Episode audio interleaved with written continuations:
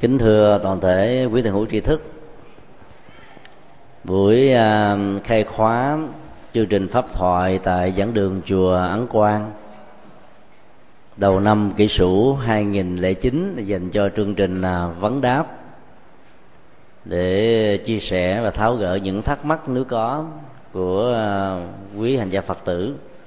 A Di Đà Phật, kính bạch thầy cho con hỏi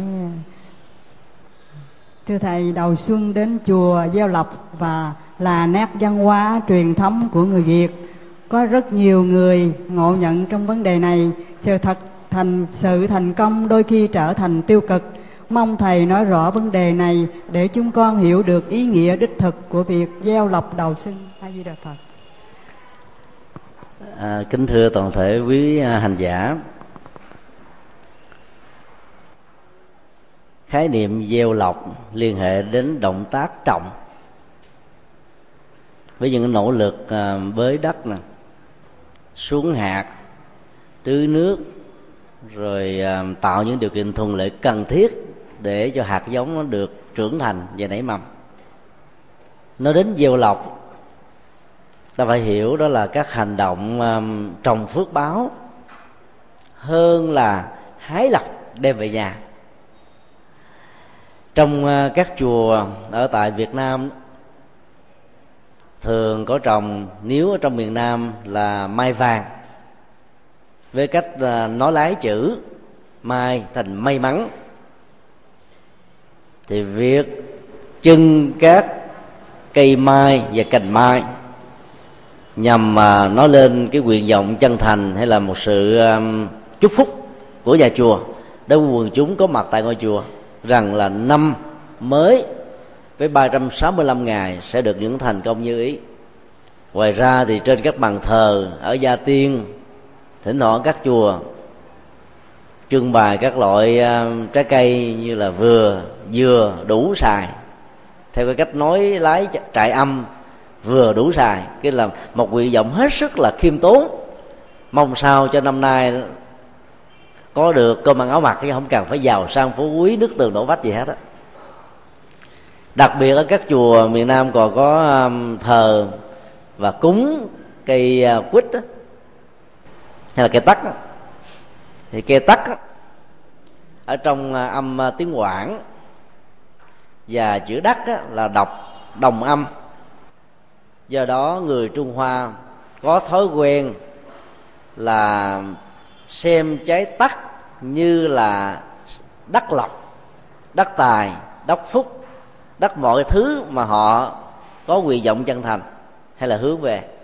Do vậy, chùa nào có trưng ở trên chánh điện một cây tắc thì thông thường đến hết giờ giao mùa chuyển tiếp của ngày 30 và mùng 1 Tết thì toàn bộ cái các trái tắc đó sẽ bị lặt sạch xanh xanh.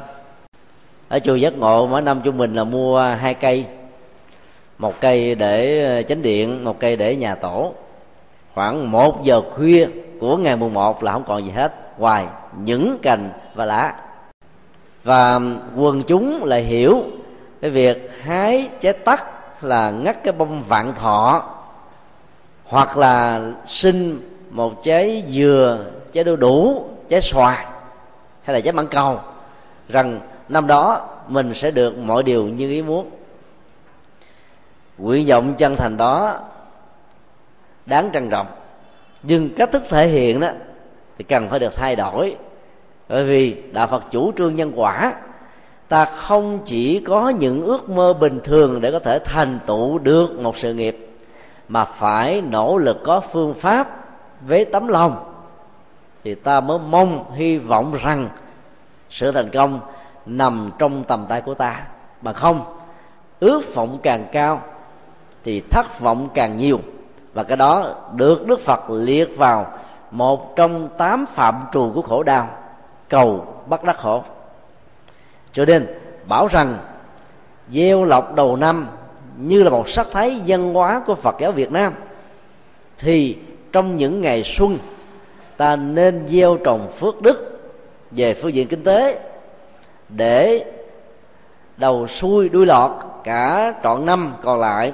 Ta đều làm các hành động hướng về sự chia sẻ nỗi khổ, niềm đau cho cuộc đời. Các giá trị của kinh tế thông qua sự lợi nhuận đạt được không phải để vun bồi sự à, hưởng thụ của bản thân, mà bên cạnh đó còn phải chia sẻ với những ai đang gặp những hoàn cảnh bất hạnh, ngang trái hơn là bản thân mình. Đó là một cách thức gieo lọc thiết thực nhất. Nhiều phật tử đã phát tâm vào ờ, những ngày xuân, đến các trung tâm từ thiện. Có người thì vào ờ, trại dưỡng lão, có kẻ đến viện mồ côi, có nhóm thì đến ờ, trung tâm khiếm thị, khuyết tật, vân vân nhằm mang lại niềm vui, nụ cười cho những thành phần cơ nhở tại đây. Hội từ thiện là phật ngày nay của chúng tôi trước tết và mới hôm qua cũng đã đi khoảng um, vài chương trình với những trung tâm.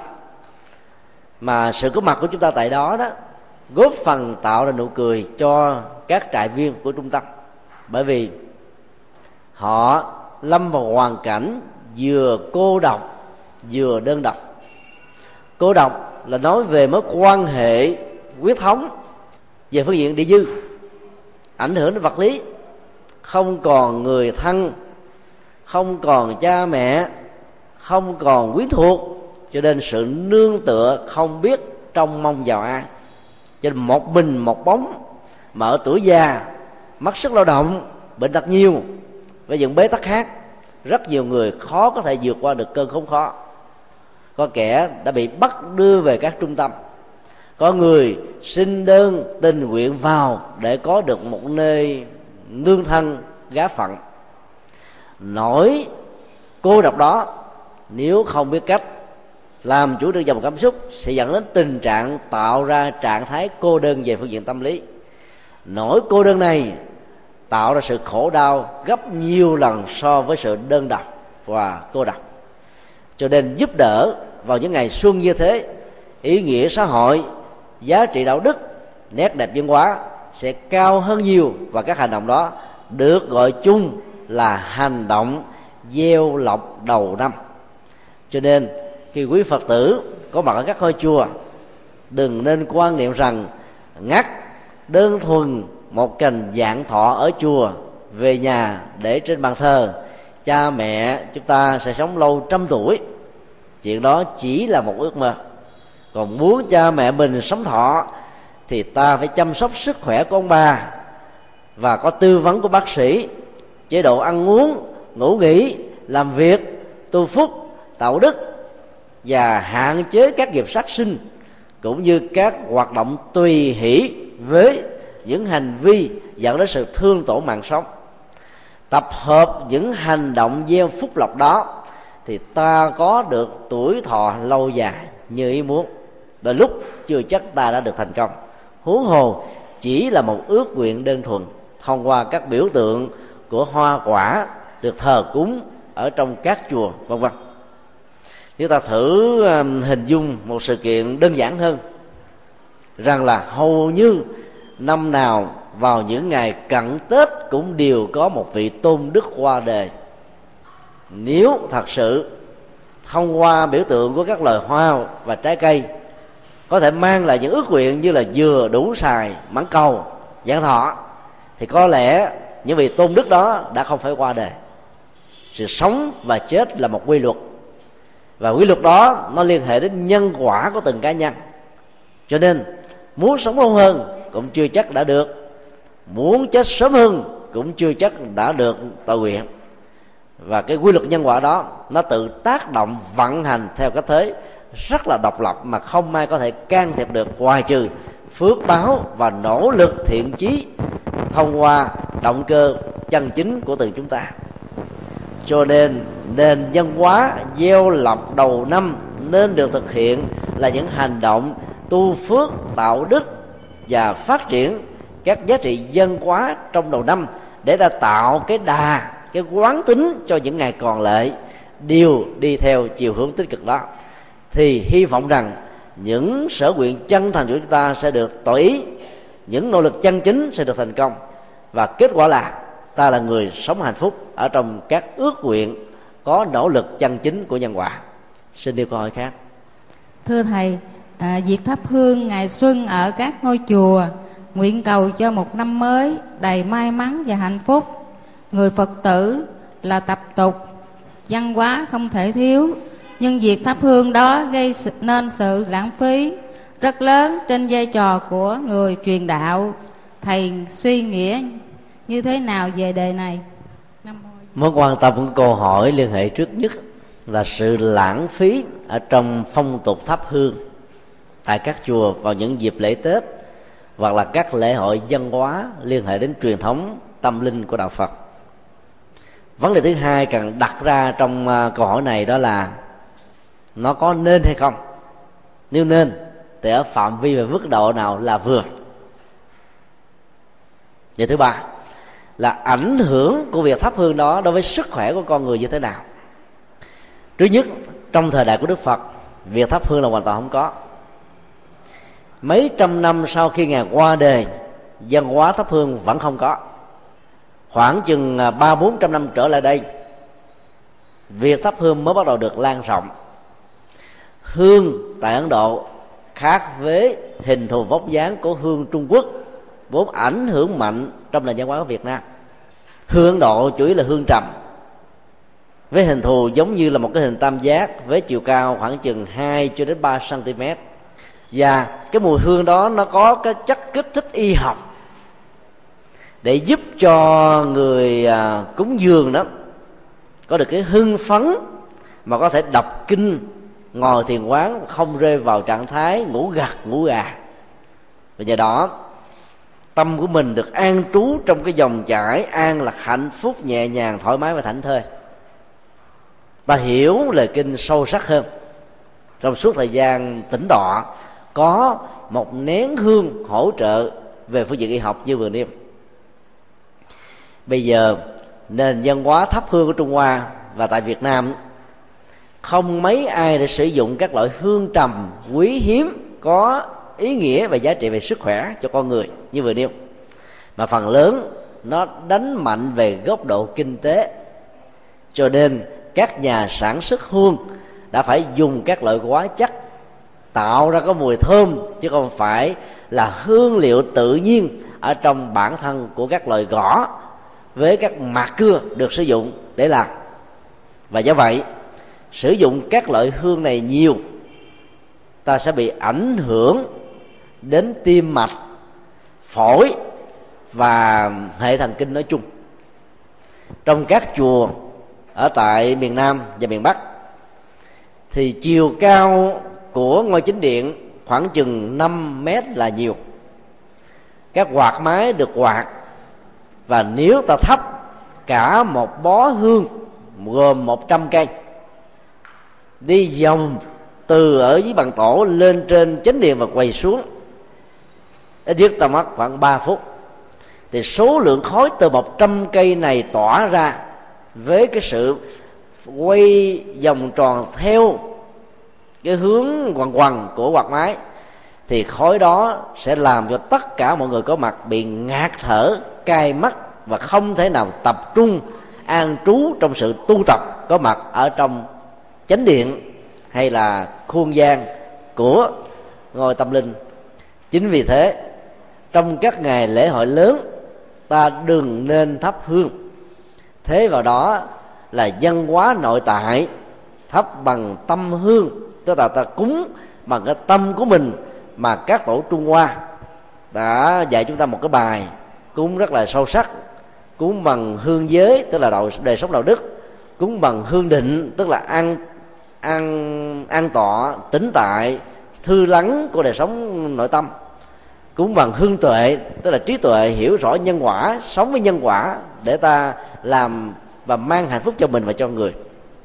Ba loại hương đó rất cần thiết ta không phải tốn tiền, nhưng lại tạo các giá trị hết sức là hiện thực và có ý nghĩa cho cuộc đời.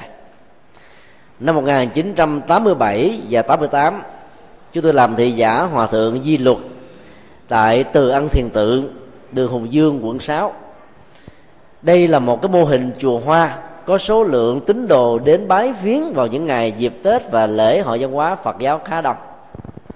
Quý vị cứ hình dung một mùa tết thôi chú tôi với tư cách là người à, làm hương đăng của chánh điện vào thời điểm đó. Cứ khoảng 3 phút khi các phật tử thắp những nén hương hoặc là bó nhang vào trong lư hương, chúng tôi và những người khác phải tháo ra khi các phật tử quay lưng đi khoảng được năm 10 mét và nhúng vào trong cái xô nước và chỉ làm công tác đó thôi. Từ ngày 30 Tết cho đến ngày mùng 8 âm lịch hàng năm, tức là trung bình 8 ngày, khoảng mười mấy mét khói hương được chất lên cao. Như vậy, ta thấy sự lãng phí về sự đốt hương trong tình huống này là rất là nhiều. Tương tự, các ngôi chùa lớn mà có nền văn hóa của trung hoa ảnh hưởng thì việc thắp hương nó còn nhiều hơn thế nữa.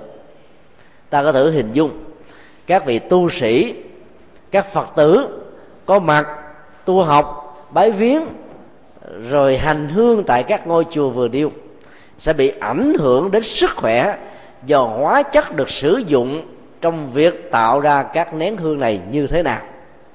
Là điều ta không thể nào phủ định. Do đó là các phật tử ta nên quan trọng về nội dung hơn là các nghi thức mang tính cách hình thức và biểu tượng thể hiện sự tôn kính của chúng ta dành cho các đức phật và các vị bồ tát nói chung. Chính vì thế, chúng ta nên hạn chế thắp hương càng nhiều càng tốt. Tháng 11 2008 vừa qua, tham dự hội nghị thượng đỉnh Phật giáo lần thứ năm tại Nhật Bản, chúng tôi có cơ hội thăm viếng vài chục ngôi chùa, có chiều dài lịch sử mấy trăm năm và thuộc về hàng di tích cấp quốc gia thì tuyệt nhiên, việc thắp hương ở trong điện phật là không có. Trước cái chánh điện với một khoảng cách, khoảng từ 5 cho đến 10 mét, các ngôi chùa này đã đặt các lư hương thật là to. Các phật tử nào có truyền thống bái viếng và tín ngưỡng ảnh hưởng từ nền văn hóa ở trung hoa, có thể cấm những thẻ hương ở phía bên ngoài và vào bên trong là không hề có khói như vậy không làm ảnh hưởng đến sự tu tập và quán niệm ngồi thiền, tĩnh tọa, quán chiếu của các hành giả đang có một bên trong. Lại càng không làm ảnh hưởng đến sức khỏe của những người đã có mặt. Điều đó nó còn tạo ra tính an toàn về chữa cháy, bởi vì ta thắp hương nhiều quá một bất cẩn sơ ý có thể làm phát hỏa một ngôi chùa. Cách đây một năm rưỡi như lai thiền tự tại san francisco, california. Do vì thắp hương và bất cẩn vào ban đêm, cả ngôi chùa đã cháy rụi thành tro bụi. Cách đây vài tháng, chùa pháp quan quận tư cũng vì bất cẩn việc thắp hương và đốt đến vào ban đêm, mà cả chánh điện chỉ còn lại là cho cát. Do đó, tôn kính phật mà không biết cách thức thể hiện đôi lúc có thể làm thương tổn sức khỏe của chúng ta và làm ảnh hưởng đến tượng và sự sang trọng trong việc trang nghiêm thờ phượng của các ngôi chùa. Nhiều ngôi chùa sơn son thép vàng các tượng phật với lòng tôn kính nhất. Chỉ cần một mùa tết hay một mùa lễ hội du lan thắp hương không giới hạn thì số tiền để làm lại các tượng mới đó nó mất gấp trăm lần so với các thẻ hương mà chúng ta đốt. Như vậy, việc đốt hương trong tình huống đó là có phước hay là không? Mỗi người hãy tự suy nghĩ và tìm cho mình một câu trả lời và giải đáp thích hợp. Mỗi bữa tối tại các chùa, khi làm lễ, bài nguyện hương lúc nào cũng là giới hương, định hương và huệ hương. Mà rất tiếc trên thực tế, chúng ta có khuynh hướng làm ngược lại. Cho nên cúng dường các đức phật bằng cách dấn thân phụng sự xã hội, làm lợi cho cuộc đời, như là tông chỉ mà đức phật đã dạy ở trong luật tạng của những vị xuất gia. Chúng tôi cho rằng đó là cách tôn kính đức phật thiết thực nhất mà giá trị xã hội, giá trị nhân văn của các hành động này sẽ mang lại niềm vui nụ cười và giúp cho những người chưa biết đây là phật có cơ hội để trở thành phật tử ở hiện tại và trong tương lai. Làm được việc đó vài việc hạn chế một cách tối đa sự phung phí các chi tiêu không cần thiết ảnh hưởng đến sức khỏe. Ta còn tạo ra các giá trị đạo đức tâm linh mà ý nghĩa của nó là có mặt và ảnh hưởng tốt cho cuộc đời. Với những điều đó, chúng tôi mong rằng quý vị hãy suy nghĩ nhiều hơn nữa và hợp tác cùng với các nhà chùa để hạn chế việc thắp hương một cách tối đa. Trong chùa chỉ cần có một thẻ hương được thắp lên là đủ và nếu cần thiết ta có thể để các loại hương điện tử để tượng trưng sự tôn kính là đủ rồi, để ta có thể đảm bảo được sự an toàn, cứu quả, chữa lửa cho các ngôi chùa và không làm thương tổn đến việc tu học và hành trì của các hành giả nói chung. Xin đi câu hỏi khác. Nam mô a di đà phật. À, bạch thầy cho con hỏi à, đạo phật lấy học thuyết duyên khởi làm nền tảng chính tại sao ở các ngôi chùa đa số đều có bàn ghi ghi cúng sao giải hạn cầu an đầu năm? Đó có phải là mê tín chăng? Trong câu hỏi có à, khái niệm nói về à, trọng tâm triết lý của Phật giáo là duyên khởi và dựa vào khái niệm này chúng tôi xin chia sẻ các nguyên nhân như là phương tiện và các hành động như là một sự sai lầm gắn liền với cái phong tục tập quán của dân gian. Có rất nhiều ngôi chùa mà sự chủ trương của các vị sư chủ trì đó là không tán đồng và khuếch trương các hoạt động mê tín dị đoan thông qua cúng sao hạn để giải cái ách hạn của mình trong năm mà theo quan niệm mê tín của người Trung Hoa là những sao nặng như là cái đô la bạch vân vân à, sẽ làm cho người đó hao tài tốn của bệnh tật mất mát công việc làm ăn thua lỗ và nhiều cái à, vụ thư kiện ảnh hưởng đến à, sức khỏe và tài sản khác nữa. Do vì phương tiện và đáp ứng các cái nhu cầu chưa hiểu đạo của những người mới bắt đầu đến chùa, mà nhiều chùa đã phải làm cái chuyện mà họ không muốn làm. Khi vào các khóa lễ vào ngày mùng 8 tháng giêng người phật tử vẫn còn mang trong đầu một tâm trạng rằng hôm nay tôi đến chùa để dân lễ dương tinh giải hạn, tức là cúng sao để cầu an. Và nếu ta theo dõi cả một cái chương trình của ngày lễ mùng 8 chẳng thấy cúng sao chi hết. Cúng kinh dược sư, cúng kinh phổ môn, cúng thỉnh thề khóa để cầu nguyện cho thế giới hòa bình, quốc gia được hưng thịnh, gia đình được phát triển về kinh tế mọi người được hạnh phúc và ấm no. Tại sao nó có sự chéo cả ngọng như thế này? Như chúng tôi vừa nói, đó là tính duyên khể cung và cầu. Cái cung là thuộc về nhà chùa. Cái cầu thuộc về quần chúng mê tín và chưa hiểu được đạo lý, đạo phật một cách sốt sáo. Thay vì loại trừ một cách hẳn hồi và không nhận các cái khóa lễ như yêu cầu nguyện vọng của quần chúng thì những người mê tín đó sẽ đi đến các thầy pháp, thầy bùa, thầy cúng, hoặc nếu đến nhà thờ, thì có lẽ rằng những người đó sẽ không còn là phật tử nữa, mà cơ hội trở thành phật tử ở trong tương lai cũng là một điều rất là xa mờ. Cho nên phương tiện và vào khi đọc nội dung kinh dược sư, ta học được các dược chất tâm linh để giải phóng lòng tham, lòng sân, lòng si, trị liệu những bế tắc về cảm xúc, về tâm lý, về hành động điều chỉnh các thói quen như là những quán tính, chân nhân. Thì lúc đó con người chúng ta sẽ có được sự cập nhật về tri thức nhân quả để ta tự điều chỉnh các kiến thức sai lầm do mê tín gì đâu mà ra. Mà trong đó, việc cúng sao về gia hạn là một điều không thể nào không được quan tâm hàng đầu. Thứ hai là nhiều ngôi chùa không ứng xử như là học thuyết duyên khể do cung cầu như là một phương tiện để giúp cho người chưa biết đạo, biết được đạo và xem đó như là một hoạt động tín ngưỡng. Và bài vẽ rất nhiều hình thái cúng kiến khác nhau. Đọc những cái bài dân cúng sớ của nho giáo, của lão giáo, của dân gian, mà nội dung của nó hoàn toàn đi ngược đến triết lý nhân quả của đạo phật. Kết quả là, người cúng có được cái sự chấn an tạm thời rằng ngôi chùa đó với đức phật và các vị thầy, các sư cô đã gia hộ cho mình. Cho nên họ có một khích lệ tâm lý cần thiết.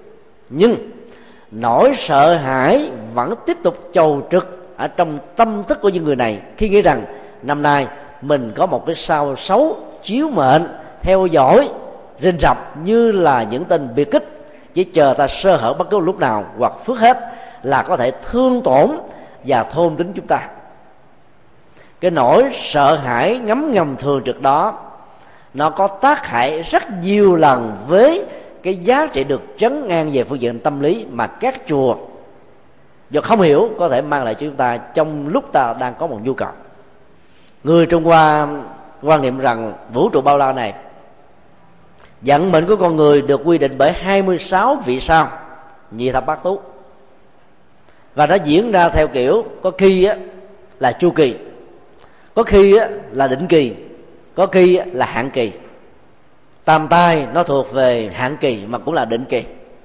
Và cái hoạt động của đó là một cái chu kỳ, cứ mấy năm một lần một lần như vậy là ba năm.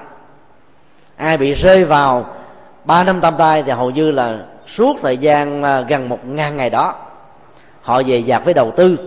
Và do vậy, bỏ lỡ rất nhiều cơ hội để có thể phát triển về phương diện kinh tế do chỉ vì tin vào một niềm tin mê tín ta nên nhớ, thế giới của phương tây đâu có niềm tin mê tín của 26 vì sao như là Trung Hoa.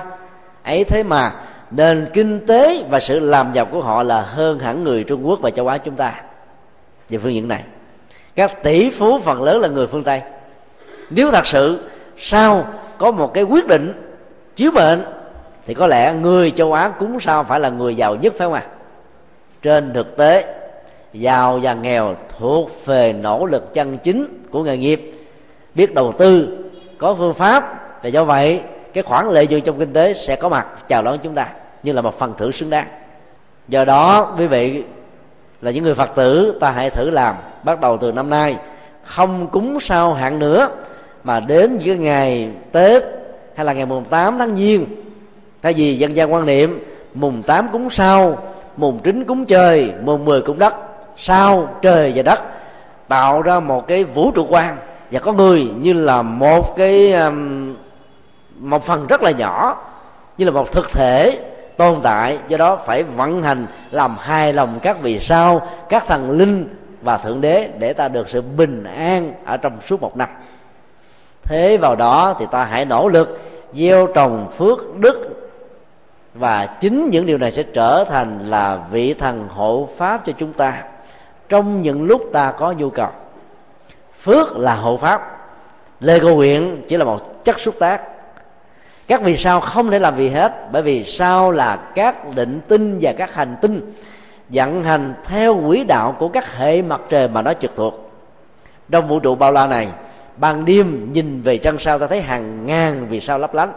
Không có nghĩa là có một cái ngôi sao đang chiếu sáng có nhiều ngôi sao đã trở thành các thạch thể, các thiên thể? Bởi vì nó bị phá vỡ cách đây hàng năm ánh sáng, hàng trăm năm.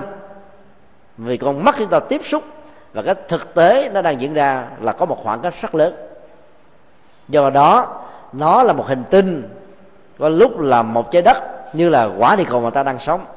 Và do vậy, tất cả những gì có chức năng tiếp ánh sáng của mặt trời thì ban đêm nó sẽ tỏa ra và sự tỏ ra tạo ra sự lấp lánh dưới cái góc nhìn quan học có giới hạn của con mắt, người phạm và như vậy, ta bảo rằng đó là những vị sao chiếu mạng. Trên thực tế thì không. Dẫn mệnh của con người do phước hay là nghiệp xấu chúng ta tạo ra? Ta chính là người đạo diễn và cũng chính là diễn viên, là người viết kịch bản người đóng vai chính và cũng là người thủ vai phụ. Tất cả mọi lời thoại, dù là độc thoại, cũng chỉ là tâm ta. Tất cả các hành động cũng chỉ trên thân thể và ảnh hưởng đến môi trường và con người xung quanh. Thay vì sợ nơm nước để cầu nguyện các vì sao chứ bạn, thì ta hãy tạo ra niềm vui và sự hân hoan trong việc gieo trồng phước báo với các hoạt động ít nước lệ người, như là chủ trương phụng sự chúng sinh là cúng dường chư Phật, thì lúc đó không có điều xấu nào có thể thương tổn đến ta được. Phước báo cũng giống như là chiếc áo giáp, có thể tạo ra sự an ninh về tính mạng khi ta tiếp xúc với phong ba bão táp, nghịch cảnh của cuộc đời. Phước báo cũng như là chiếc áo mưa, có mặt ở cái mùa mưa, ta vẫn không bị thấm ướt và bị rung vì lạnh và do vậy, nếu không gieo trồng phước báo, mà cứ sợ cúng các thần linh với cái yêu cầu ô dù, chù dập, quan tâm đến mình, thì nếu các thần linh mà làm được như thế, các thần linh đó là đáng khinh chứ không phải là đáng kính. Bởi vì chỉ có ai quỳ lị cúng bái mình thì mình mới gia hộ, còn những người không quỳ lị cúng bái thì mình chu dập cho đến chết. Thì những người như thế là thất đức ác nhân vô cùng, chứ không phải là nhân từ đạo đức để chúng ta quy ngưỡng và hướng về. Huống hồi trên thực tế các thần linh nếu có cũng không thể sống ngoài quy luật của nhân quả. Lấy đâu ta phải lệ thuộc vào họ? Lệ thuộc vào họ khi được khi mất mà phần lớn thì không. Còn lệ thuộc vào phước báo của chính mình ta làm chủ vận mệnh và ta có thể thành tựu tất cả những ước muốn chân chính ở ngay trong đời sống hiện tại này chứ không nhất thiết phải chờ sau khi chết mới hưởng được quả phúc. Xin điều câu hỏi khác. Dạ con chào thầy. Con tính uh, hỏi thầy một cái câu hỏi là trong tất cả các kinh của phật và những cái lời thuyết giảng mà về cái pháp môn mà tu tịnh độ, tức là khuyên tất cả mọi người là bỏ những cái sắc cảnh bên ngoài. Nhưng mà bây giờ con hỏi thầy, nếu như mà một cái vị hành giả nào đó bỏ tất cả các sắc cảnh bên ngoài mà họ dùng một cái phương pháp niệm phật trong một cái trạng thái nhất tâm, để khi mà trong một cái trạng thái mà mà một cái cơn buồn buồn ngủ ập tới, thì có thể là tách một cái thân thứ hai để đi vào trong những cái cảnh giới bên trong. Thì những cái cảnh giới bên trong thì có những cái hiện tượng ban đầu thì có những cái hình ảnh mà ma quái. Và sau đó họ dùng những cái phương pháp niệm phật và khống chế được, đẩy lùi được những cái cơn gió nghiệp trong đó.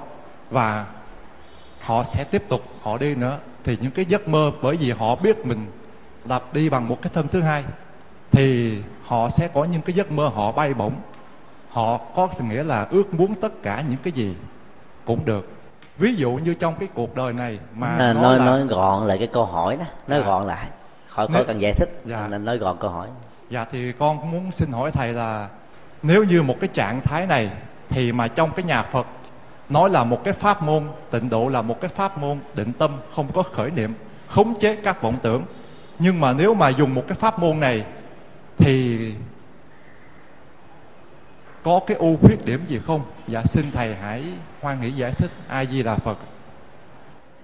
Nội dung của câu hỏi đó, liên hệ đến hai vấn đề. Vấn đề một đó là cái tính thích ứng về căn cơ đối tượng của người hành trì. Vấn đề hai liên hệ đến giá trị thực tiễn của nó đối với đối tượng hành trì. Trong à, vấn đề một đó thì chúng tôi phải um, nói thẳng một điều. Rất nhiều người phật tử chúng ta đang rơi vào cái sự um, lý tưởng hóa trong sự hành trì. Áp dụng phương pháp và cái gu tâm linh của người xuất gia trong pháp môn của tịnh độ. Cho nên tu tập một cách sốt ráo để có thể đạt được giải thoát theo chiều hướng nhất tâm bất loạn mà kinh a di đà nêu ra như là một cái thước đo và điều kiện tiên quyết để có thể đạt được những gì mà mình muốn từ pháp môn này. Trên thực tế, thì cái gu và nhu cầu tâm linh của người tại gia và xuất gia là không nên giống nhau. Đây là điều mà đức phật đã xác định rất rõ trong rất nhiều bài kinh. Vì người tại gia còn có trách vụ gia đình, trách nhiệm xã hội, quốc gia, toàn cầu và hành tinh này. Người xuất gia thì giảm bớt các cái trách vụ đó dấn thân bằng tinh thần bình đẳng xem tất cả người thân và người sơ cũng không có sự khác biệt. Để thiện lòng từ bi một cách tuyệt đối và đóng góp cho những người hữu duyên để giúp cho họ vơi đi nỗi khổ và tăng trưởng niềm an vui. Cho nên, con được hành trì bất cứ một pháp môn nào của người xuất gia là nằm ở chỗ đạt được sự rốt ráo, thanh tịnh của tâm, rũ bỏ các phiền não để trở thành người chứng đắc ở ngay hiện đời. Trên cơ sở đó, giúp đời được ăn vui còn người tại gia thì không cần thiết phải như thế. Nếu người tại gia nào có cảm giác không cảm thấy thỏa mãn với hạnh phúc phước báo mà mình có thể đạt được từ phương diện nhân thừa, nói theo dân gian là nhân bản, ta có thể phát nguyện trở thành người xuất gia. Còn mà không? Với tư cách là tại gia, ta không cần phải giải thoát. Ta không cần phải tu tập các cố kiệu như người tu ta không cần phải nhập cản nguyên si phương pháp và chương trình tu học của người xuất gia, nhất tâm bất loạn về gia đình của mình. Vì làm như thế, mối quan hệ các thành viên trong gia đình và nhất là quan hệ vợ chồng sẽ có vấn đề. Chúng tôi đã um, tiếp xúc rất nhiều gia đình và lắng nghe được nhiều cái câu chuyện. Vợ tu tập rốt ráo thì chồng có vấn đề, chồng tu tập rốt ráo thì vợ có vấn đề. Và dần già rồi, người còn lại có ác cảm và mặc cảm với đức phật. Bởi vì kể từ khi vợ và chồng tôi theo phật rồi, thì hầu như là tôi không còn được quan tâm, không còn được đối lưu, không còn có mối quan hệ như là trước đây nữa. Xuất gia thì không dám, mở tại gia thì sống như là tâm trạng của người tu. Cho nên tại gia và xuất gia nó cứ bị lẫn lộn giữa hai con đường.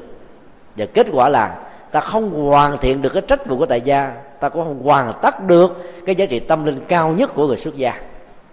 Do đó là người tại gia, ta chỉ cần sống gieo trồng phước báo để có thể được hạnh phúc ở hiện đời và chia sẻ cái phước báo đó cho người khác để không bị lúng lúc sâu trong sự và chủ nghĩa hưởng thụ. Như đó là đủ rồi. Còn không thỏa mãn, ta chọn con đường tâm linh, xuất gia như vậy, pháp môn niệm phật đối với người tại gia không nhất thiết phải tu tập nhất tâm bất loạn, làm chủ tất cả các giác quan, và tu như là một người giải thoát. Giả sử có muốn cũng chưa chắc đã đạt được bởi vì những giới hạn và hoàn cảnh người tại gia không cho phép. Cho nên người tại gia chỉ cần mỗi ngày có một thời kinh, ba chục phút, hay là một giờ đồng hồ.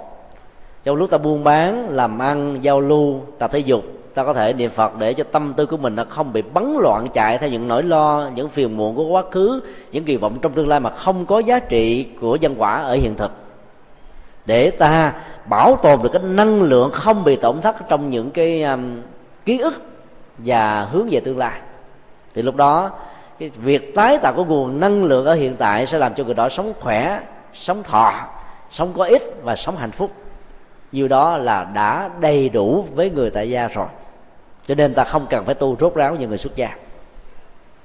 Điều thứ hai, nói với vấn đề tính giá trị của pháp môn. Khi mà ta thực tập rốt ráo thì cái đạt được là gì? Nếu cái sự rốt ráo đó nó làm cho mình trở thành như là quan không, tức là không còn tri giác, mắt không còn thấy tay không còn nghe, mũi không còn ngửi, lưỡi không còn nếm tay không còn xúc chạm, ý không còn hình dung và tưởng tượng, thì có lẽ chẳng ai bận tâm tu tập pháp môn nhất tâm bất loạn để làm gì? Ta biết trong giai đoạn đầu khi tu tập chuyên sâu vào trong pháp môn, việc hạn chế đối cảnh để làm cho việc chuyên nhất được diễn ra một cách tốt nhất. Nhưng khi kết quả của sự thực tập ở trong lúc yên tĩnh và một mình đã được thành công, thì hành giả bắt đầu xuống núi mà nói theo thiền học là thõng tay vào chợ để tiếp xúc với các nghịch cảnh mà lúc đó tâm mình vẫn được bất loạn, không vọng tưởng, không mong cầu, vẫn đạt được chánh niệm tỉnh thức. Như nhiên tự tại, thì lúc đó ta được xem là người thành công. Nói cái khác là làm chủ được tất cả các phiền não và chuyển hóa nó theo chiều hướng tích cực, để không bị để lại trong tâm thức và hành động bất cứ một phản ứng phụ tiêu cực nào. Như vậy, nói một cách bao quát, dù là người xuất gia ở mức độ cao nhất, hay là người tại gia ở mức độ bình dân nhất và phổ thông nhất. Việc thực tập pháp môn niệm phật cũng giống như là thiền tông và mật tông và các pháp môn còn lại, làm cho tâm của hành giả rũ bỏ được những sự chấp trước. Quên đi các phiền não và âu lo. Sống một cách có ý nghĩa trong đời sống thiết thực này, để làm việc nhiều hơn nữa, tinh tấn, gieo trồng các phước báo để có thể nhìn thấy và có được niềm vui từ những nỗ lực chân chính và thành công của chúng ta. Và nhất là ta không bị căng thẳng về thần kinh. Và dĩ nhiên không dẫn đến những cái khủng hoảng về tâm lý.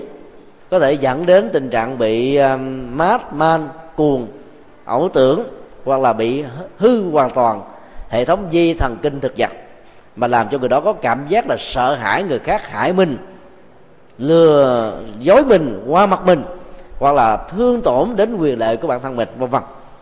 Thì sự thực tập niệm phật ở mức độ do là sâu hay cạn đều có kết quả cho chúng ta được như thế. Với điều kiện, ta không nên mong cầu đức phật ban phước để hạn chế các họa như ta đã từng tôn thờ thượng đế và các thần linh một cách mê tín như trước đây khi đến với đạo phật. Thì với cái sự thực tập đó, thì nỗi lo, niềm đau buồn rầu mới bắt đầu được rơi rụng như là các trái sầu riêng rơi rớt vào ban đêm. Lúc đó ta trở thành là người nhẹ nhàng thư thái, thoải mái và thảnh thơi. Xin yêu câu hỏi khác. A di đà phật, xin thầy cho con hỏi, vào cái đêm trừ tịch á, thì phần đông á, thì mọi người đến chùa lễ phật, khấn nguyện cho một năm mới ban phước lành. Mà đạo phật á, lấy cái lấy cái lấy cái con người là nhân tố tránh bản thân mình tự nỗ lực.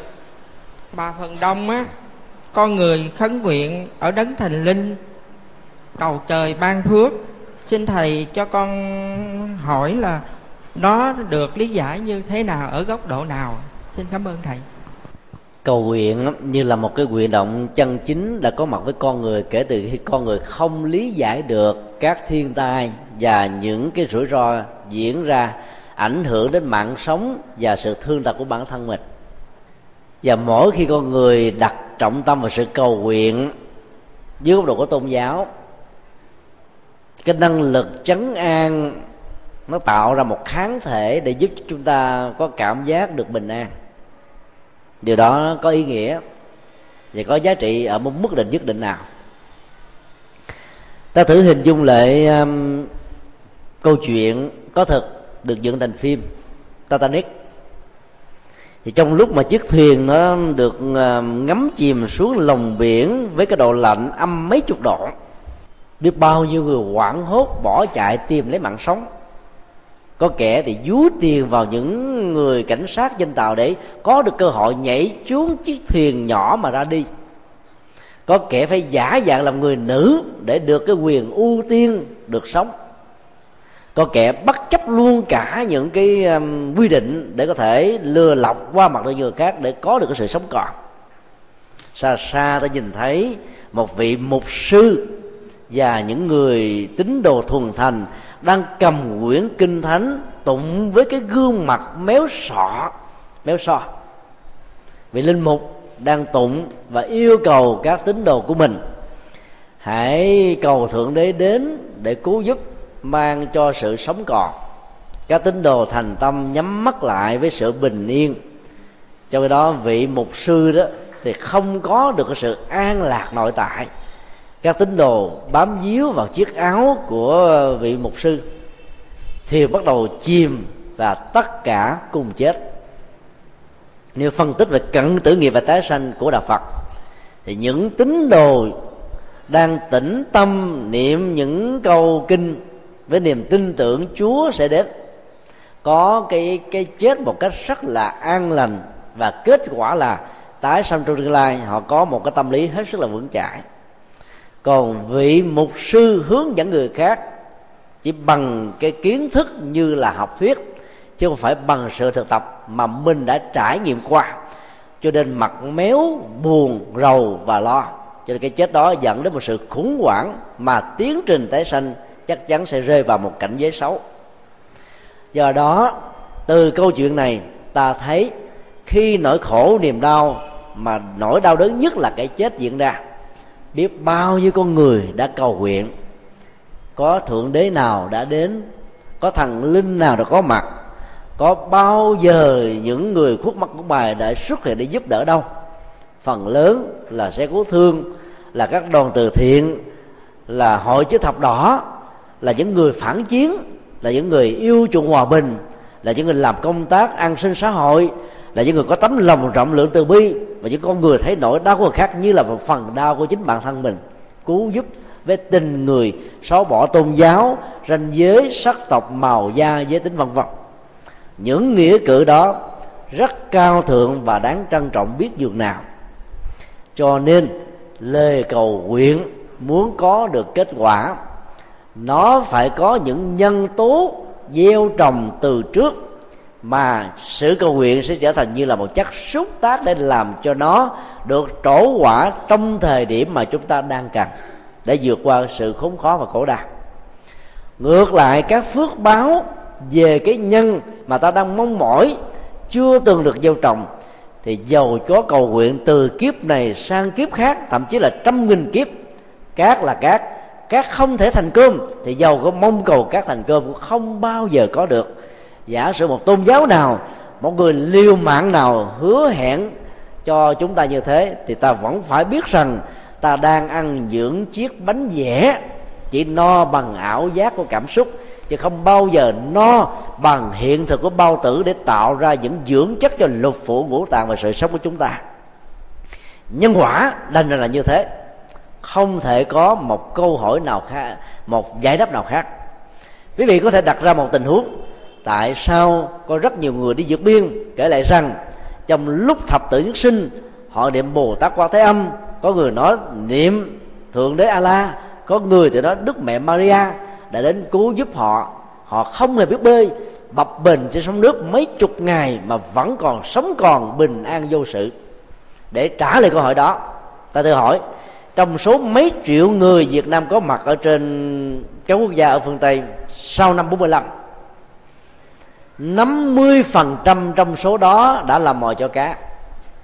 Trong nỗi khổ đau cùng cực thì sự thành tâm của con người lúc nào cũng là tuyệt đối. Như vậy, bao nhiêu người đã sống, bao nhiêu người đã chết? Cái chết đó cho từ đâu? Cái sống đó từ phương diện gì? Người có niềm tin tôn giáo với những lời cầu nguyện nghĩ rằng thượng đế, thánh a la bồ tát quan thế âm đã ra tay từ bi hay là nhân ái cứu độ cho mình? Thì ta thử hỏi, vậy tại sao những người khác cũng cùng cảnh huống và thậm chí là khổ đau hơn chúng ta nữa? Cũng thành tâm cầu nguyện ngày và đêm mà họ lại không có còi để sống. Vì họ không có đủ các hạt giống gieo trồng về phước báo và tử thọ để kéo dài và vượt qua cái cơn khủng hoảng của sống và chết. Trong khi đó những người khác có gieo trồng thì được vượt qua. Cơn sóng thần ở Nam Á và Đông Nam Á cách đây 4 năm. Một bé gái mới 3 tháng tuổi sống nhân răng mấy ngày trên mặt nước. Ai có thể suy nghĩ được đó là một sự diện màu nhiệm theo kiểu gì? Cô bé 3 tuổi, chưa huy chưa phải làm lại bắp tích trở thành tín đồ của một tôn giáo nào. Ý niệm về tôn giáo hoàn toàn không có trong đầu của cô ta. Tại sao cô ta lại sống? Chỉ có cách lý giải rằng cái phước về tuổi thọ mà cô ta đã gieo trồng nổi trội hơn rất nhiều người bị chết chìm, chết đau ở trong cái cơn sống thần đó, làm cho cô ta được sống chứ không phải có thượng đế, thần linh nào. Bởi vì bên cạnh cô ta cũng là có hàng trăm các cô bé, các cậu bé tương tự tại sao lại không sống được. Cho nên nhân quả nó quyết định đến sống và chết, quyết định đến tuổi thọ và yếu. Và dĩ nhiên nhân quả không phải là sự cố định nó thay đổi tùy theo nhân, điều kiện, môi trường, tác ý, động cơ, mục đích của con người. Có khi thì phát triển theo chiều hướng tốt hơn, có khi thì giảm thiểu theo chiều hướng tiêu cực hơn, vân vân. Do đó ta phải hiểu lời cầu nguyện cũng giống như là một cái móc cọc. Ta thọt vào trong một cái kho hàng, nếu trong đó không có một hàng hóa nào móc tế, móc lui, quèo ngang, quèo dọc, quèo trên, quèo dưới, quèo năm qua tháng lại, móc ra cũng là cái móc câu thôi, không có gì hết. Còn nếu cái kho hàng đầy ắp, ta chỉ cần đưa tay vào quơ một cái là dính. Không dính cái này thì để dính cái khác. Cái phước về tuổi thọ cũng như thế. Lê cầu nguyện trở thành một mốc câu để cho phước đó nó được xuất hiện trong lúc chúng ta có nhu cầu. Cách lý giải này hoàn toàn phù hợp với đạo lý tứ diệu đế được xem là triết lý trọng tâm nhất và sáng tạo nhất trong lịch sử tư tưởng nhân loại mà Đức Phật đã cống hiến cho chúng ta. Pháp môn nào, con đường tâm linh nào mà không dựa trên nhân quả thì không có ăn chắc mặt bền. Những lời hứa hẹn không có gì là đảm bảo. Những lời chấn an, những cảm giác bình an khi được nghĩ rằng có người khác gia hộ cho mình cũng chỉ tạm thời, chống vánh sẽ trôi qua chỉ có phước báo, nhân quả, ta gieo trồng tiếp tục, gieo hoài gieo mãi. Không thỏa mãn, không hài lòng, thì ta mới có thể vượt qua những cơn khốn khó.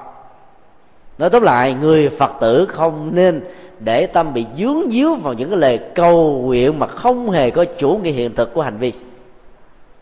Đó là lý do đạo phật đại thừa đã nắng tạo ra hình tượng của đức phật thiên thủ thiên nhãn.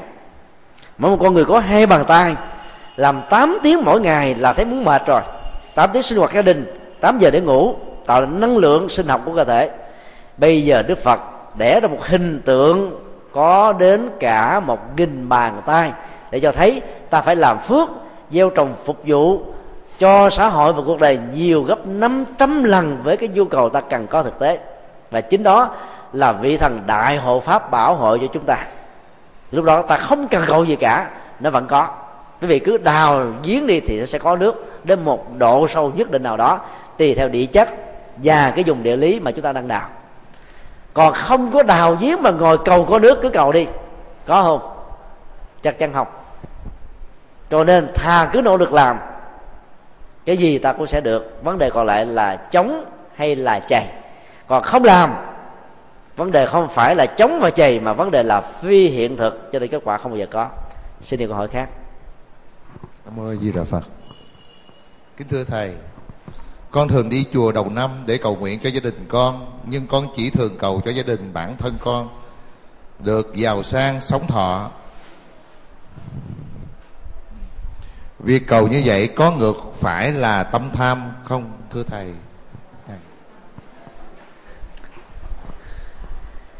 Có mấy phật tử bình giải tay trái từ trên uh, nhìn xuống nói phải quá chứ. tham có hai loại. Tham tích cực và tham tiêu cực.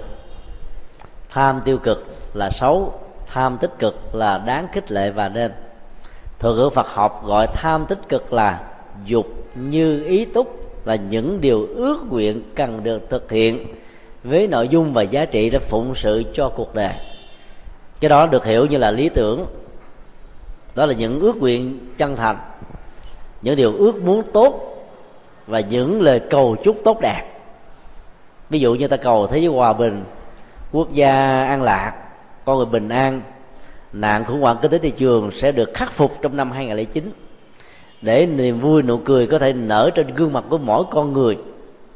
Thì tất cả những điều đó bảo rằng đây là tham quá là không nên. Bởi vì nó phản ánh cái thái độ nhận xét tiêu cực soi mối mà trên thực tế không ai là không muốn mình là có được cơ hội hưởng được những cái chất liệu an lạc hạnh phúc này. Ngày 30 cho đến ngày mùng 3 Tết, nơi các chùa đó, số lượng phật tử từ người lớn cho đến người trẻ dập dìu dẫn dắt nhau đến chùa để làm lễ bái giếng. Và nếu ta chịu khó làm quan sát, chụp hình, ghi ảnh và thống kê, thì hầu như là miệng của người nào cũng làm bẩm dễ dàng cầu nguyện sinh. Có người còn là nó nó nhỏ với đức phật ghé ghé vợ tay đức phật. Phật ơi cho con quay vốn năm nay đi. Còn mà chúng đắc đặt bắt con sẽ cúng một ngôi chùa. Làm như thể đức phật thích hối lộ lắm vậy. Nó như là một thói quen. Vào chùa đến đền có mặt trong đình miếu mà không cầu nguyện cho mình và người thân thì ta chịu không nổi và rất nhiều người nghĩ rằng là đến chùa là để làm việc đó.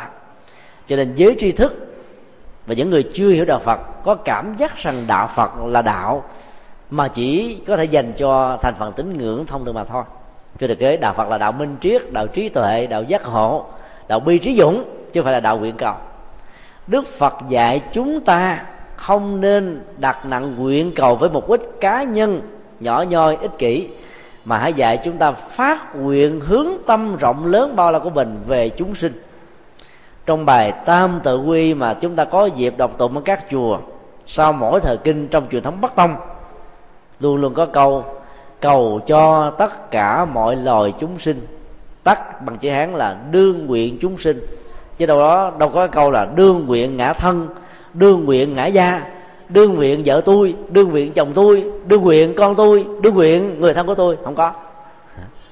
Như vậy, một đường ta học theo lời phật như là một cái máy. Và một đường ta vẫn làm theo thói quen của lòng tham ích kỷ mà bản thân mình đã có từ lâu. Với à, thương gia, với quyền chức ở trong xã hội, không mê tín thì thôi.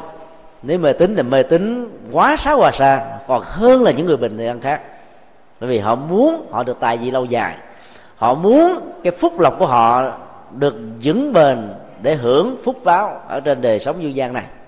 Cho nên thường đến chùa mà các hoạt động về tam tông miếu bối toán xem xăm quả cúng sao giải hạn vân vân, thì quần chúng thuộc dạng đối tượng đó đến rất là đông. Còn đến chùa mà nghe dạng như thế này, một cái giảng đường 300 chỗ, ngồi không không hết chỗ học hỏi nhân quả để cho ta vươn lên, làm mới cuộc sống sống một cách tự chủ thì ít có người muốn lắm. Ta có thói quen là nương dựa. Chỉ cần giao khoán niềm tin cho một người nào đó với cái niềm hy vọng rằng ta đạt được tất cả, nhiều người nghĩ như vậy là xong rồi. Cho nên không cần làm gì hết mà muốn có thành quả là người lười biếng, tức là thiếu tinh tấn. Đạo phật với sáu pháp ba la mặt dạy chúng ta phải là những người tinh tấn mà hiểu theo ngôn ngữ hiện đại là năng động cực, làm hoài, làm mãi, làm không ngưng ta tưởng rằng ta phụng sự xã hội và cuộc đời. Thực ra là phụng sự cho phước báo của chính mình đấy. Làm cho cuộc đời là làm cho mình. Làm cho mọi người là giúp đỡ phước của mình được tăng trưởng. Do đó, ta hãy thay đổi thói quen cầu nguyện và gian sinh. Và thay vào đó là những hành động phụng sự đóng góp, làm lợi ích cho người và cho đời. Thì giá trị thiết thực của nó sẽ cao và có kết quả nhiều hơn nữa. Xin đi câu hỏi khác. Thưa thầy trong dịp đầu năm hành hương 10 chùa con thấy có rất nhiều phật tử sinh tâm nóng giận. À, khi sợ khi sự chờ đợi người theo đoàn không như ý thậm chí còn nói xấu người khác vậy những phật tử đó có được lợi ích gì trong chuyến hành hương không? Chùa giác ngộ có truyền thống à, làm lễ hành hương 10 chùa vào ngày mùng 2 tết truyền thống đó ảnh hưởng từ tổ đình ấn quang, từ thời của ờ, cố hòa thượng thích thiện hoa, thích thiện hòa. Vào ngày mùng 2 tết tại tổ đình ấn quang thì có hai đoàn hành hương. Đoàn của hòa thượng viện trưởng của tổ đình. Lên linh sơn bửu thiền, khoảng 12 chiếc xe bus 45 chỗ và một số xe 15 chỗ đoàn thứ hai do thượng tọa thích thiện à, thượng tọa thượng tọa tắc ngộ hướng dẫn thì khoảng 22 xe. Còn chùa giác ngộ thì đi à, 12 xe. Năm nay đó, tại à, Việt Nam thì có một cái kỷ lục mới là chùa Giác Nguyên ở quận tư dẫn đoàn hành hương 48 chiếc xe buýt và 12 chiếc xe con. Số lượng người tham dự là trên 2.000 người. Chúng tôi mới đề xuất kỷ lục cho cho cho 19 tháng 12 âm lịch sắp tới. Thì dĩ nhiên là khi đi với một cái đoàn số lượng người đông như vậy đó, việc chờ đợi nhau là không thể nào tránh khỏi. Có người đi lộn xe, ngồi trên xe số 1 nhưng mà nhảy lên xe số 11 vì cũng mắt nhắm mắt mở.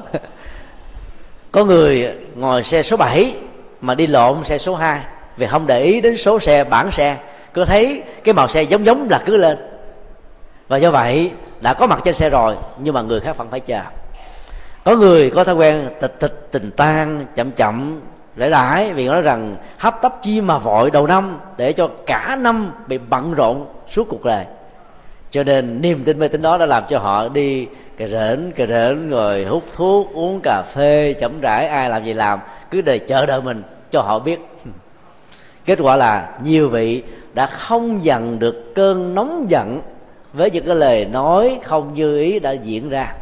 Câu hỏi đặt ra là, nếu chuyện đó là một hiện tượng có thật, thì người phát biểu với những lời sân hận, trách móc với những lý do, cái người đi chậm hay là đi sai xe dù chính đáng hay không, thì họ có còn còn phước báo hay không?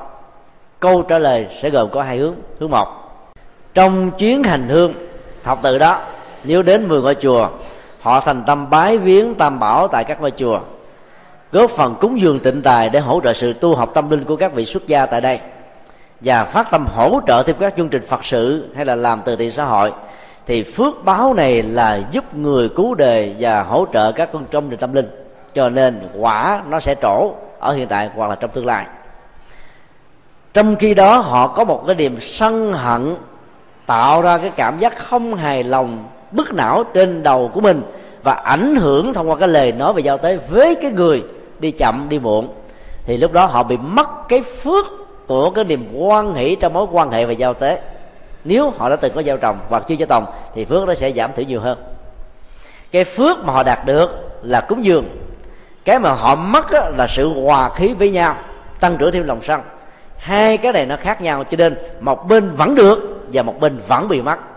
Do đó, lỡ mà đi các chuyến hành hương nhiều như là tổ đình thắng quan hai mấy xe hay là chùa giác nguyên 48 chiếc?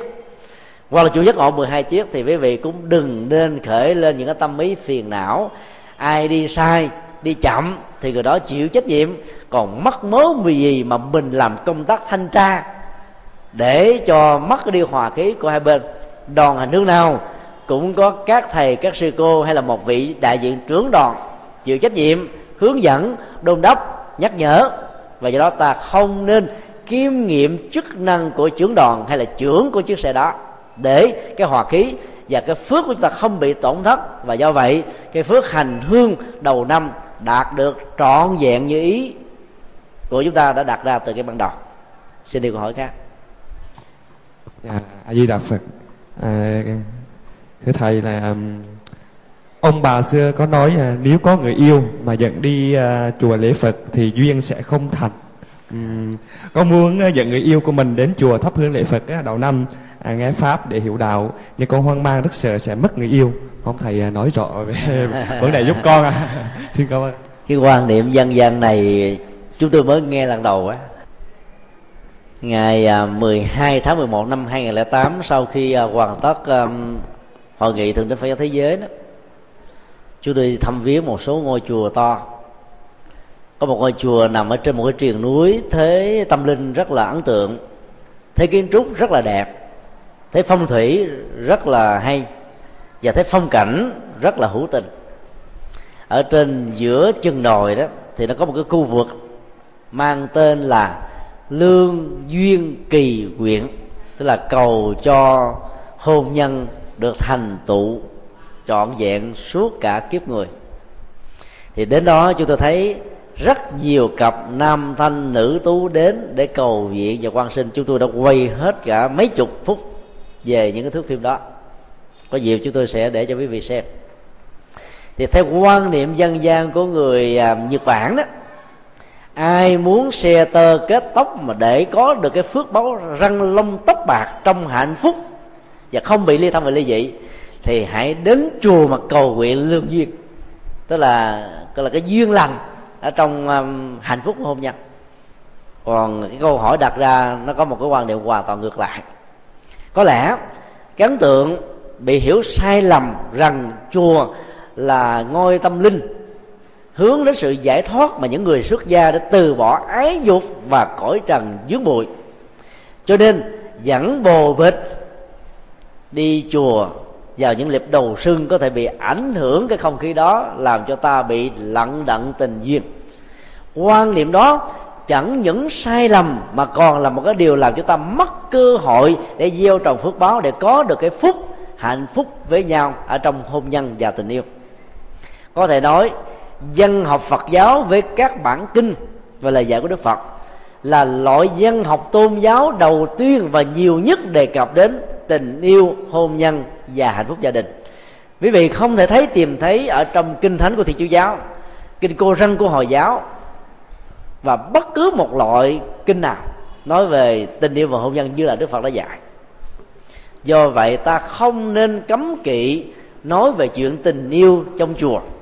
Ta không nên ngần ngại dẫn người tình mình đến chùa. Và điều quan trọng hơn nữa ta cần phải khích lệ con em và người thân của mình tổ chức lễ cưới tại chùa. Có được sự chứng minh của bà ngôi báo. Và các vị trụ trì làm chủ lễ sẽ hướng dẫn chúng ta về năm điều đạo đức của người chồng, năm điều đạo đức của người vợ. Những cái nguyên tắc để sống hòa hợp, vượt qua những cái khó khăn về cá tính và những khủng hoảng kinh tế nói chung. Và do đó, ta chỉ đạt được lệ lạc khi cả cặp tình yêu hay là quan trọng hơn nữa là hôn nhân đến chùa, chứ không bao giờ có bất cứ một sự tổn thất nào. Đó là điều mà chúng ta nên tin là chắc chắn. Để ta mạnh dạng kể từ đây, người nam nào còn độc thân, nếu có người tình thì dẫn thêm một cô bồ đến. Người nữ nào đang đi chùa một mình thì dẫn thêm một người tình nam. Ai có vợ, có chồng cũng dẫn theo người bạn đề của mình và đồng hành với con cái thì cả gia đình của quý vị sẽ được hưởng hạnh phúc trong bình an. Vì tất cả hướng về một con đường với một lý tưởng cao thượng. Chẳng lẽ ta đành đoạn hưởng hạnh phúc cho riêng mình? Do đó, trong những ngày lễ đầu xuân hay bất cứ một giờ khắc nào trong chùa, quý vị đến với tình yêu với hôn nhân và những cầu nguyện chân chính, quý vị sẽ đạt được những tội nguyện. Nếu quý vị thực tập nhân quả trong hành yêu chân chính mà đức phật đã dạy. Cho nên hãy nên giải phóng các quan niệm dân gian sai lầm đó để tâm mạnh dạng hướng dẫn người yêu và vợ chồng của mình đến chùa để cùng có được những giá trị tâm linh. Xin yêu câu hỏi cuối cùng. Ừ, vừa rồi con có nhận được câu hỏi ờ, gửi về từ các phật tử con xin đọc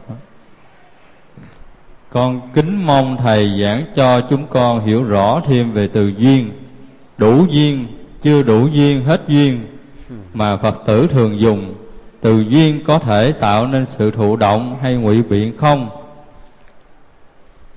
Nó đi ngược lại những câu, có công mài sắt có ngày nên kim. Hay trong tác phẩm văn học nga thép đã tôi thế đấy, hay không? Con kính cảm ơn thầy. Câu hỏi vừa nêu rất có ý nghĩa và có chiều sâu và cũng là một cái cơ hội để chúng ta giải trừ những quan điểm sai lầm về đạo Phật qua học thuyết tùy duyên. Mà chúng ta quên đi cái vế thứ hai rất quan trọng là bất biến. Do việc cắt đi cái vế thứ hai cho nên nghĩa tùy duyên được hiểu như là chiếc lục bình trôi. Trên con sông nước lệ thuộc vào tính thủy triều lên và xuống của con trăng. Và kết quả là nhiều chiếc lục bình đã bị dướng cạn ở trên bờ và nhiều người hiểu tùy duyên là chấp nhận số phận đã được an bài mà không cần phải nỗ lực của bản thân để vượt qua những khó khăn mà mình đang vấp phải. Nếu ta hiểu um, mọi thứ là nhân duyên tức là mang tính điều kiện thì tùy duyên là một sự thích hợp về điều kiện để ta có được kết quả ở mức độ cao nhất. Hôm nay là ngày 14 tháng giêng. Các giảng đường tại sài gòn đã được khai giảng nhưng mà nhiều người không đọc báo giác ngộ cho nên không biết.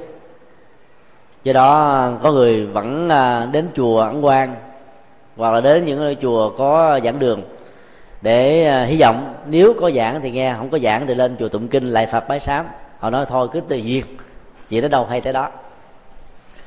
Cái sự hiểu tùy duyên như vậy như là một sự rủi ro, hên xui mà mình không cam đoan đón chắc được rằng là ta đạt được cái nguyện vọng mà sự đầu tư của mình đang được đặt ngay cái giờ phút này với cái tính quan trọng và giá trị cao nhất của nó.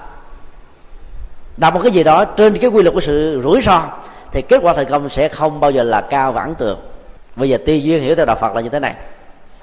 Mỗi năm tại các giảng đường khai giảng vào ngày à, 21, 22 tức là sau ngày rằm tháng giêng chủ nhật đầu tiên còn năm nay đó, báo giác ngộ đã đưa tin trước ờ, trước tết và sau tết. Do đó, chắc chắn là các giảng đường không có đóng cửa. Do đó, ta phải tùy thuận theo cái duyên mở giảng đường để tới nghe giàu công việc rất là bận mà người dân dân Việt Nam ta nói ăn Tết cả tháng giêng chứ vậy chỉ có các mục. Vì mình là Phật tử, cho nên mình dành thời gian quý báu để nghe pháp, mở thêm những cái kiến thức về tâm trí và trí tuệ. Như vậy là ta tùy thuận theo cái điều kiện thuận lợi do mở dẫn đường sớm để ta có được cơ hội nghe một bài pháp, đó là tùy duyên, theo cái chiều hướng thuận.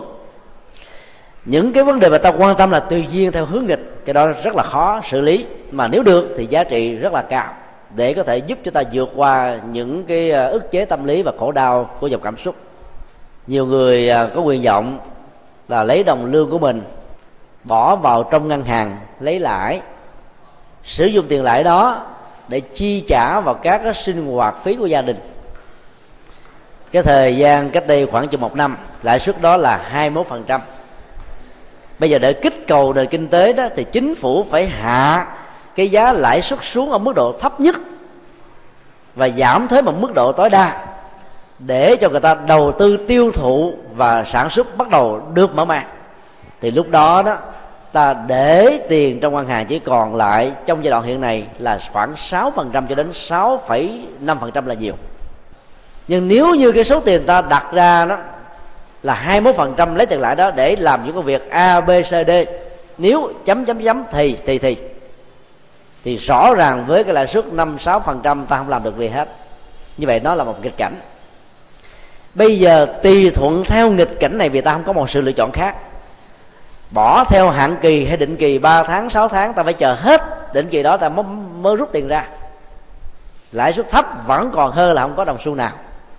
Như vậy ức chế tâm lý trong tình huống này được giải phóng và ta không bị rơi vào trạng thái tiếc nuối rằng giá mà tiền tôi bỏ vào ngân hàng cách đây một năm thì bây giờ tôi đã có ba lần lãi suất ngân hàng là hai mươi mốt phần trăm mấy chứ không phải là sáu phẩy mấy phần trăm như hiện nay cái tính tiếc nuối về phương diện tâm lý nó làm cho chúng ta tổn hao năng lượng và sức khỏe rất là nhiều. Cho nên ta tùy thuận theo nhiệt cảnh và sử dụng cái lãi suất thấp đó để làm những công việc có thể làm được. Dù kết quả đạt được không như không như mong muốn. Như vậy, nếu cái đỉnh cao nhất mà ta hướng về không đạt được thì ta chọn cái thứ yếu. Thứ yếu không đạt được thì ta chọn cái thấp hơn. Miễn là trong hoàn cảnh thuận hay nghịch, ta vẫn tạo cho mình niềm vui, nụ cười, bình an và sống thoải mái cái đó là tùy duyên ở trong nghịch. Mà vẫn không trở thành là một người bị động, lệ thuộc, an phận, thủ thường, cầu an, sợ hãi và trở thành là cái người hoàn toàn mất đi cái phương hướng của sự đầu tư. Theo kiểu, có công mài sắt có ngày lên kim hay là thép tôi đã luyện như thế, vân vân. Còn cắt duyên nó có một cái nghĩa khác. Nghĩa tích cực và tiêu cực. Đối với những cái khủng hoảng, những nỗi khổ những bế tắc. Mà sự kéo dài nó sẽ dẫn tới sự tổn thất nhiều hơn. Thì điều đầu tiên là đừng bao giờ tiếc nuối và tiếp tục nuôi hy vọng. Lúc đó cắt duyên là kết thúc mọi vấn đề. Và cũng là cách để giải phóng cho những người nạn nhân nằm ở trong cái vòng bế tắc này. Và thứ hai cái gì có thể được hiểu như là được cá quên nôm, được trăng quên đèn được đá quên quên sỏi cát. Nói chung là những người bội bạc nhân tình thế thái lúc nào à, còn có tiền còn có ông tôi trong mối quan hệ hết tiền trở thành người dư nước lạ và lúc đó, đó cái sự cắt duyên này nó như là một sự đanh đoạn vẫy tay chào với tình thân và những người đó đã từng có một quá trình hay một giai đoạn với những hành động cụ thể đã giúp cho những người vô ơn bạc nghệ đó có được chén cơm manh áo và hạnh phúc như ngày hôm nay thì sự cắt duyên đó là một sự bạc bẽo và thiếu cái hậu hay cái nhân từ hay là cái nhân tính cần thiết mà con người cần phải có. Theo đà phật, tình huống cắt duyên thứ hai là không nên. Tình huống thứ nhất là không thể thiếu. Nỗi khổ, niềm đau không ai giải gì mà kết hôn chung thành với nó. Ta phải giải phóng nó càng sớm càng tốt. Bằng cách là không lưu giữ và chấp trước các bất hạnh xem nó như là một cái bước ngoặt cần phải trải qua trong cuộc đời để tôi luyện chúng ta vững chãi. Và có bản lĩnh, có kiến thức nhiều hơn. Ai quan niệm được như thế đó, thì việc cắt duyên đó, nó chỉ là một cái động tác đưa cái con dao trí tuệ xuống là mọi bế tắc được kết thúc liền. Không rơi vào tình trạng là chần chừ theo kiểu băn khoăn đứng trước hai dòng nước, chọn một dòng hay để nước trôi.